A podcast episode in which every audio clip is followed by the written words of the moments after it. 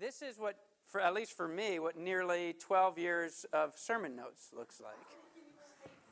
So, yeah, so that's it's probably too many words, right? so that's quite a stack, right? Do you want to hold that, Levi? No, you don't have to.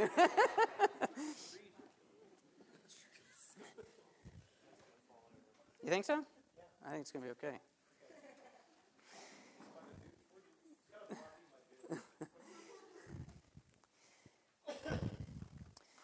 So that, that stack kind of represents, I mean, for me, it represents a lot of wrestling with God. I often feel like uh, Jacob wrestling with God.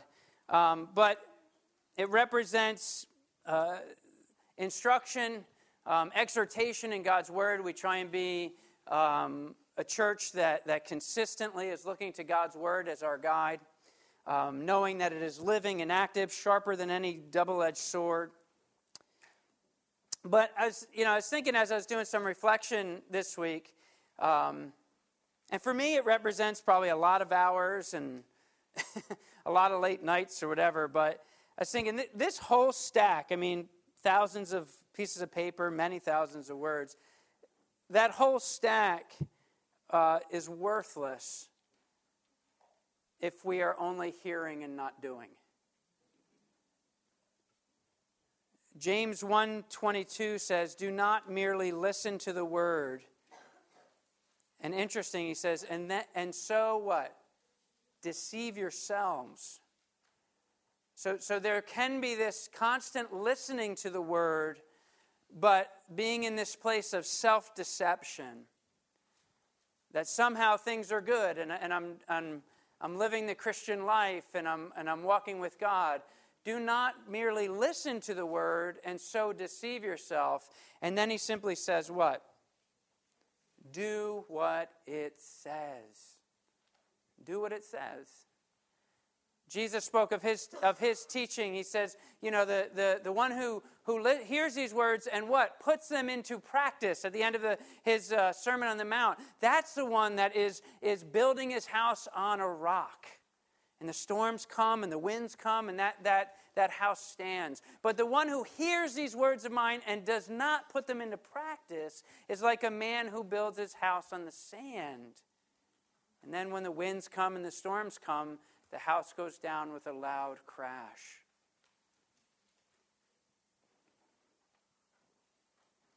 Do not merely listen to the word and so deceive yourselves. Do what it says. This charge should feel especially poignant in sections of Scripture like we're going to enter into this morning.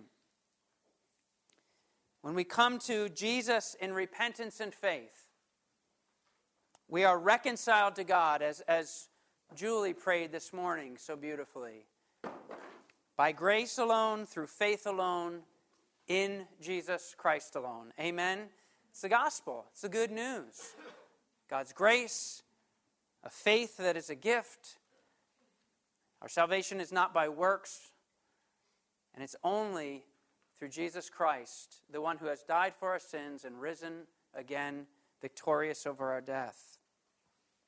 So, through this, this new spiritual birth, we've been talking about the fact that everything should change. Everything in our lives then should, should really transform. There should be this metamorphosis that begins to take place. We are a new creature, a new creation in Christ.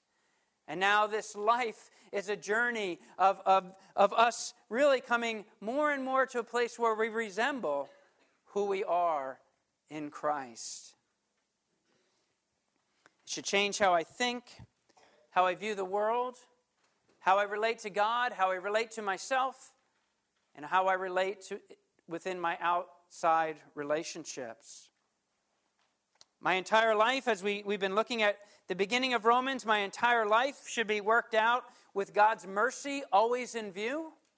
That should be the backdrop of my life, allowing, as we saw last week, for me to see and face myself with a clear mind, with sober judgment, not, not looking at myself too highly and not looking at myself too lowly. I'm a sinner saved by grace, included and gifted in God's family forever. And then it's at this point that we're kind of ready to move on. We're ready to take the next step. And how this Holy Spirit empowered transformation comes into practice outwardly. Because when I begin to relate to God in healthy ways, because of His grace, because of faith through Jesus Christ, and I can begin to relate to myself in healthy ways, seeing myself clearly, it's then that I can begin to relate to others in healthy ways. As we progress in Romans 12, uh, uh, many scholars, um, biblical scholars, attempt to break the rest of this chapter down basically between uh, two sets of relationships. One would be relationships that we have within the church, and then would be the, the kind of casting the net wider, relationships outside the church. But if we're really fair to the text, what's interesting is that as Paul progresses in his thoughts, the, the line really isn't perfectly clear. You know, we as Americans with very linear thinking like everything to be like bullet points and, and very, you know, very clear. But, but he, Paul starts to kind of intermingle his thoughts as one leads into another. There's not this, this there's, he's certainly exhorting the body. He's just talked about spiritual gifts. There's a more clear exhortation about how we should deal with one another, but he starts intermingling. It's like he starts casting his eye, uh, saying how this should manifest itself outwardly. And really, even in that intermingling of thought, I think there's a lesson because we, we want to so compartment, compartmentalize our lives in the sacred and the secular. Well, I've got church and I've got work, right? I've got youth group and I've got school. They're, they're just like two different worlds. I, I, have got, I've got my devotions time with God, and then I've got my leisure and pleasure time. But, but God doesn't do that, and He doesn't really allow us in His Word to do that. Our call really is that all our lives would be sacred unto the Lord. That's why Paul says, offer your bodies, your whole flesh and blood existence as living sacrifices, holy and pleasing to God. This is your spiritual act of worship. So, like I said, I, we're going to be looking at, I originally had kind of bit off verses 9 through 16 for this morning.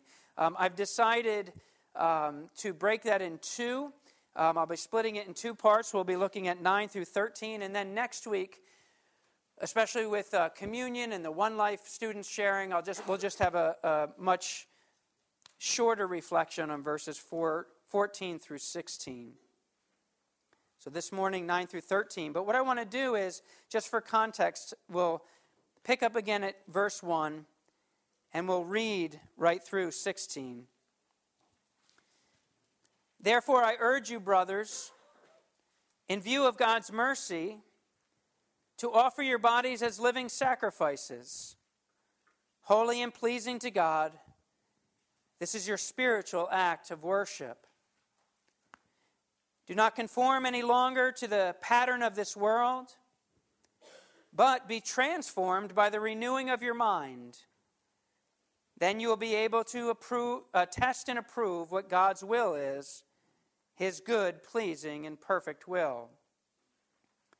For by the grace given me, I say to every one of you, do not think of yourself more highly than you ought, but rather think of yourself with sober judgment, in accordance with the measure of faith God has given you. Just as each of us has one body with many members, and these members do not all have the same function, so in Christ we who are many form one body, and each member belongs to all the others. We have different gifts according to the grace given us. If a man's gift is prophecy, prophesying, let him do it in proportion to his faith. If it is serving, let him serve. If it is teaching, let him teach. If it is encouraging, let him encourage. If it is contributing to the needs of others, let him give generously. If it is leadership, let him govern diligently. If it is showing mercy, let him do it cheerfully. Love must be sincere. Hate what is evil, cling to what is good. Be devoted to one another in brotherly love. Honor one another above yourselves. Never be lacking in zeal, but keep your spiritual fervor serving the Lord. Be joyful in hope, patient in affliction, faithful in prayer. Share with God's people who are in need. Practice hospitality. Bless those who persecute you. Bless and do not curse. Rejoice with those who rejoice. Mourn with those who mourn. Live in harmony with one another. Do not be proud, but be willing to associate with people of low position. Do not be conceited. We'll stop there. And again, like I said, we'll break this into two sections. Hopefully, I got my numbers right when I said it. We'll primarily, primarily be looking at verses 9 through 13 this morning. So, in what ways should my relationships, because again, Paul is very clearly transitioning to these outward relationships. In what ways should my relationships be transformed by God's mercy and love in view of God's mercy? And simply put, I think we could say that it should transform the way I love. And it should cause my love to be, if we could put it so simply, a real love. Chip Ingram on this section uh, says that this inner transformation should cause the real you to meet real needs for the right reasons in the right way. The real you to meet real needs for the right reasons in the right way. Our foundational statement is that love, and this is this agape love, this, this unconditional God love, this self sacrificing love, must be sincere. And I believe that's, this, that, that simple phrase is the foundation for everything that follows. Love must be sincere. So, of course, the flip side of this command reveals that we have a tendency toward insincere love. Something that would pose as love. Why do we love others? Well, very often I love you because you will love me back. That, that's that simple thought. If we really use that as a litmus, litmus test on why we love, do we simply love because others will love us in return. That's often the measure of our love, this far and no further. I'll love you because you love me back. I'll love you as, as long as you make me feel good about myself. As long as I start, as soon as I start feeling bad about myself, or I feel hurt or insulted, then I draw the line. I love you because I want something from you. You're a person that I see that I can get ahead with or that can, that can serve me in ways that I need. I love you so that others will think good of me for loving you. what a good guy. What, what a good gal. Look, they, they're loving that poor dope, that hard case. Oh, they, they must really, really get it. Or I love you so I feel better about myself. But all of, those, all of those things that we call love really is not love for the other at all, is it? All of those supposed forms of love really are just about loving me. It's just about loving self. Paul says love must be sincere. The word sincere has to do here with authenticity, it has to be genuine. It, it, it's the opposite of hypocrisy. And again, hypocrisy in its truest form is this idea of play acting. All the world's a stage. And so Paul's like, in your community, it shouldn't be a stage. It shouldn't be play acting. Oh, how, how nice can I make myself appear? How kind can I, can I make you think that I am? In 1 Corinthians 13, in the middle of his instruction on spiritual gifts, and we need to remember that, again, this is very much the same rhythm. Paul has just encouraged us about spiritual gifts and the use of spiritual gifts, and very much the same rhythm. What he does in, in the letter to the Corinthian church, he pauses. You are of great value. You have been gifted. You are included in the family of God. Each one of you is important. But each one of you needs the other. And he pauses and gives this famous explanation, this beautiful picture of what love is and what love isn't. He powerfully reminds us that all our Christian duty is in vain apart from real love. He says in the first eight verses of the 13th chapter of Corinthians, he says, If I speak in tongues of men and of angels, but have not love, I am only a resounding gong or a clanging cymbal.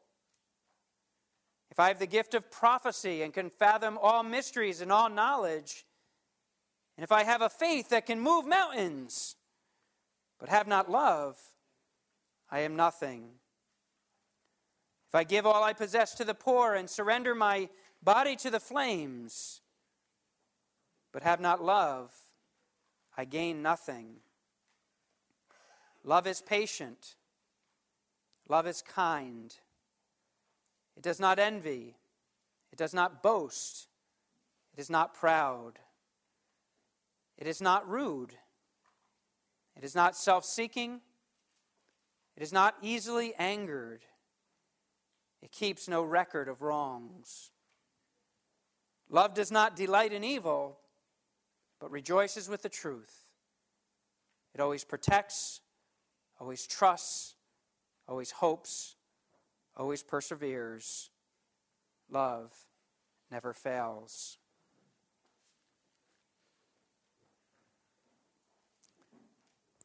Jesus said that it's by this by this kind of love for one another, that all men, as you cast the net wider, as you look out beyond the Christian community, will know that you're my disciples.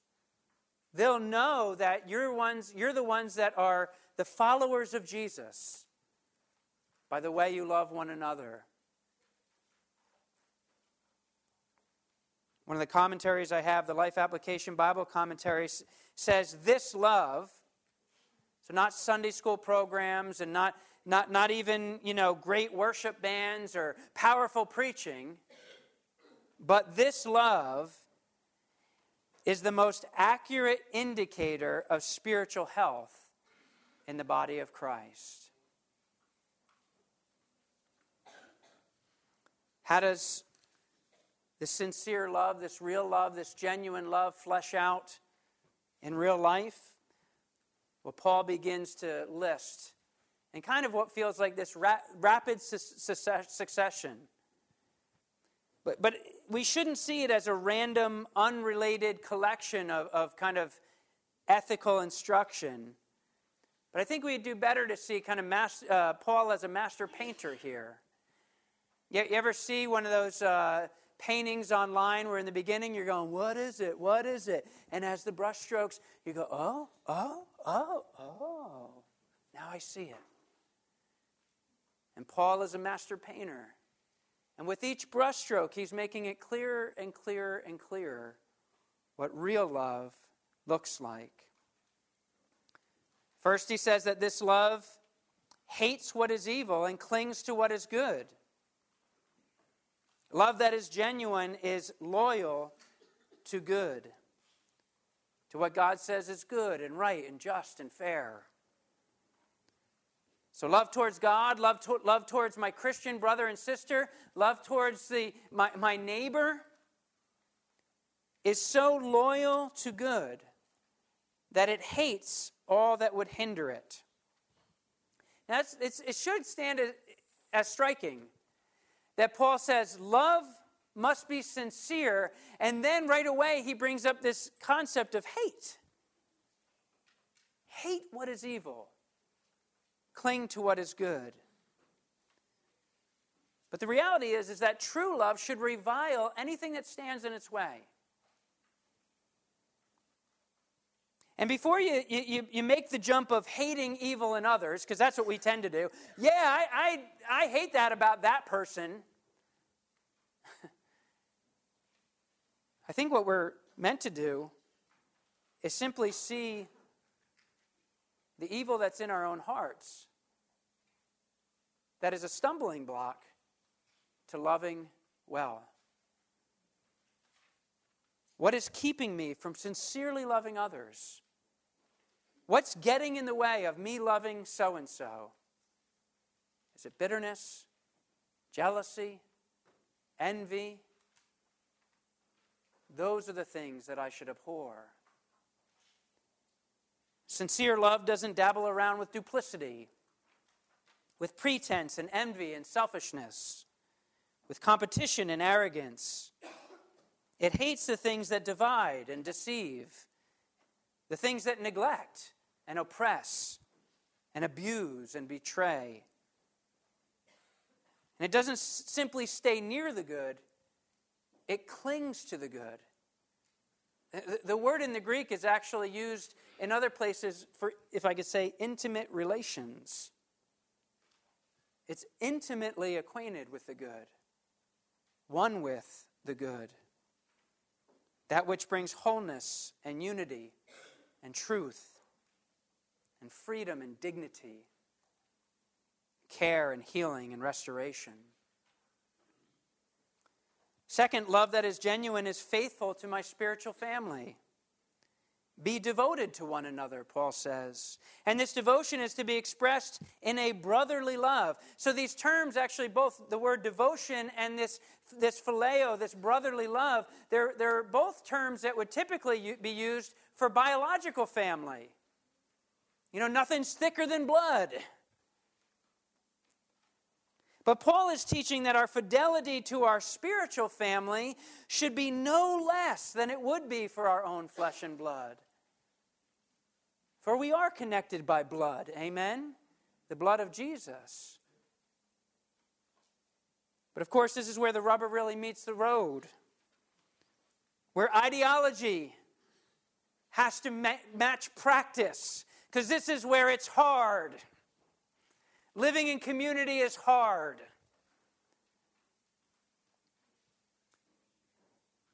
Like most good intentions, it's easier said and done than done. There's an old rhyme that contrasts kind of the glories of heaven with the realities of earth.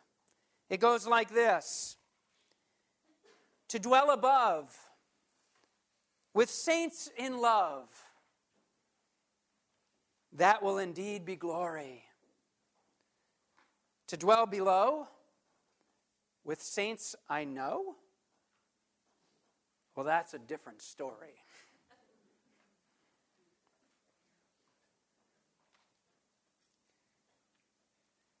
I'm, off, I'm off, often happy to love a stranger on a missions trip. Or I'm, I'm, happy to love a child that I've never met that I send money to and help support in some country somewhere. I'm happy to march against injustice for people who are oppressed somewhere out there. And all those things are good, and all those things can be beautiful and right. But if it doesn't translate to loving the people I know, to the loving the people that are right here, right now around me, even in the body of Christ, that we share Christ together, then maybe it's time for to re-examine my definition of love. Be devoted to one another out of brotherly love. Next, the next uh, brushstroke, if you will, honor one another above yourselves. Love that is genuine is always bringing dignity to others. holding others in highest esteem, honoring them and respecting them, whoever they are. So I'll say it again whoever they are. One more time whoever they are. Love brings dignity to others. Philippians 2 3 out of the New King James Version says, Let nothing be done through selfish ambition or conceit, but in lowliness of mind, let each esteem others better than himself. To Jesus, it didn't matter who he was interacting with. It didn't matter if it was the Samaritan women who had known and been with many men, or if he was interacting with the pious Pharisee, Nicodemus. It didn't matter if it was the rich young ruler who had position and clout, or if it was the blind beg- beggar, Bartimaeus. It didn't matter if it was the ostracized tax collector, Zacchaeus or his friends, Peter and John, or Judas, who he knew would betray him. Didn't matter if it was the Roman ruler Pilate or a thief being executed on a cross beside him. He showed them all honor, respect, and dignity. People created in God's image. So for us, it shouldn't matter if it's the CEO of a corporation or the janitor.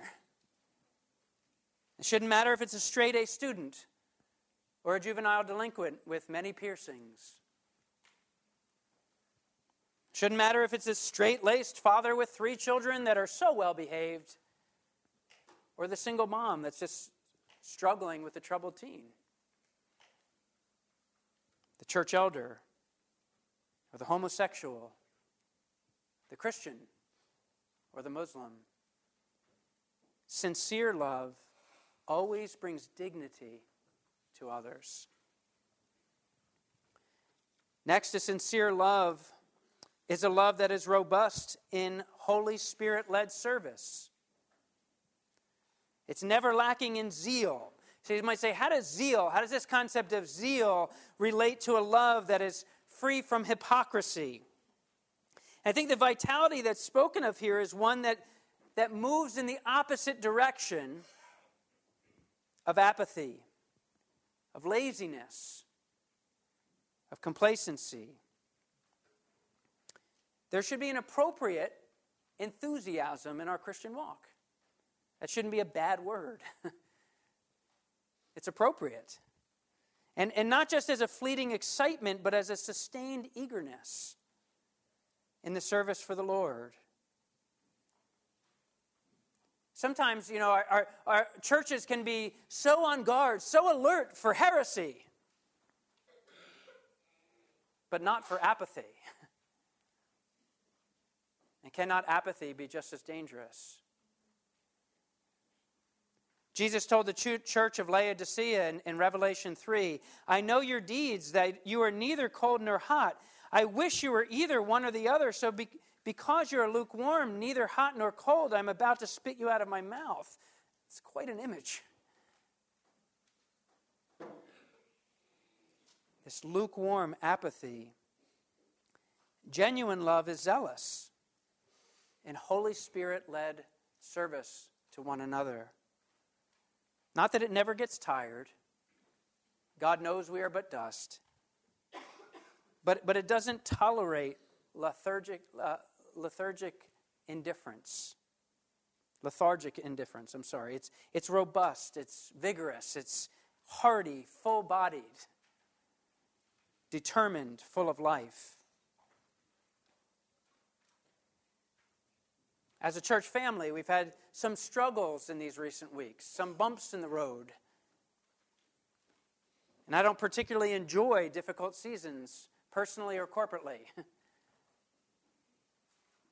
but there's one thing that I'm praising God for right now amongst this people a renewal of spiritual zeal, a wake up call in which more and more people are saying, Why are we here?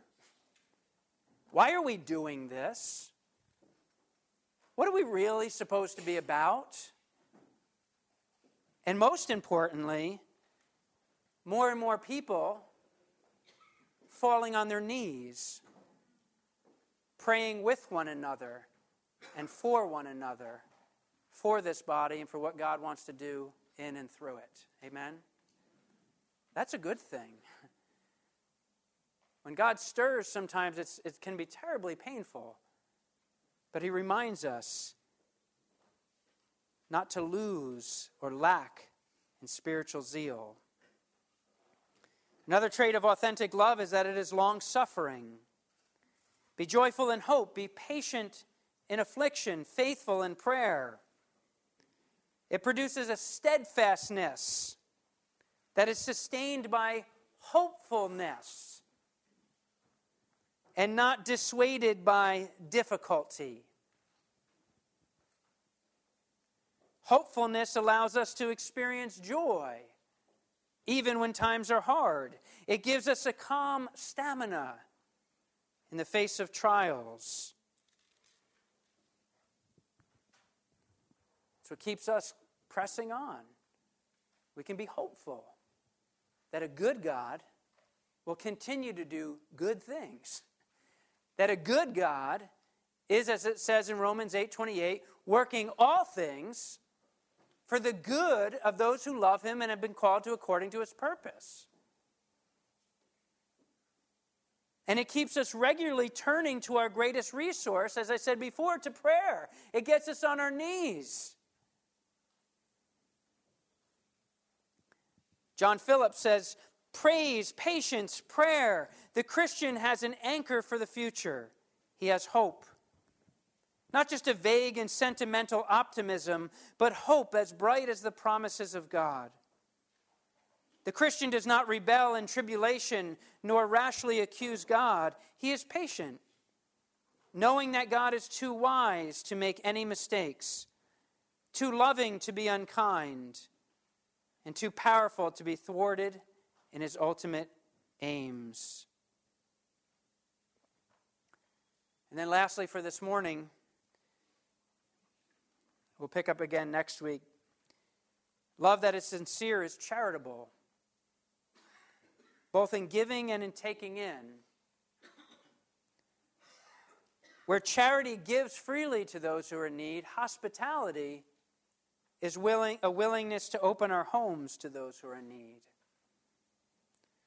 The Greek word actually uh, denotes a love for strangers. I'll say, that sounds terribly dangerous. Well, maybe it is. maybe it is. You know what? Here you go. Love is dangerous. Genuine love, real love, it's dangerous. You're going to get hurt along the way. You're going to take some risks along the way. Love is so dangerous that it led Jesus to the cross. That's how dangerous love is. Yeah, it's dangerous. But that's what real love looks like.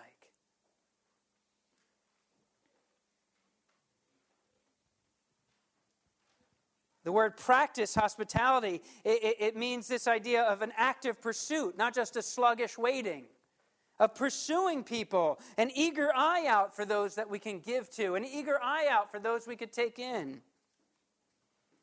Authentic love doesn't hoard, it doesn't hold too tightly to its possessions, it doesn't overlook the needs of others. It doesn't allow us to view our homes just as our, our private castles. Instead, it holds loosely and gives freely. And sometimes this is in momentous ways, but often it's in small ways. Small, consistent sacrifice sacrifice of time, making lunch for the guys who are working on the house, bringing flowers to the friend that is in the hospital, allowing your neighbor to use your precious mower because his just broke down. allowing someone to stay in your home when they're traveling through. I just there was just a beautiful example of this this week in my own daughter's life, in Julie's life. And again, it's a small thing, but it's a big thing. Julie is coming home in the summer for five weeks from Indonesia, and she needs a car. So she says this week when we were on a video call with her, she goes, I, I, I got a car for the five weeks. Really? How did that happen? Well, my friends, and it's this young couple downstate in a church that she went to, probably in their late 20s with a baby. They say, Well, you know what? We have two cars. We'll do without one while you're home. I said, That's beautiful, real life, sacrificial charity. So love must be sincere, loyal to good, faithful to my spiritual family, always bringing others dignity, robust in spirit led service, long suffering, and charitable. And we'll continue with this theme next week. But for now, I'll add these three pages. If you can imagine, that was only three pages. I'll add these three pages to my pile. But again, all these words mean nothing if we don't put it into practice. Love must be sincere, not play acting, not hypocritical, but real, genuine. Let's pray.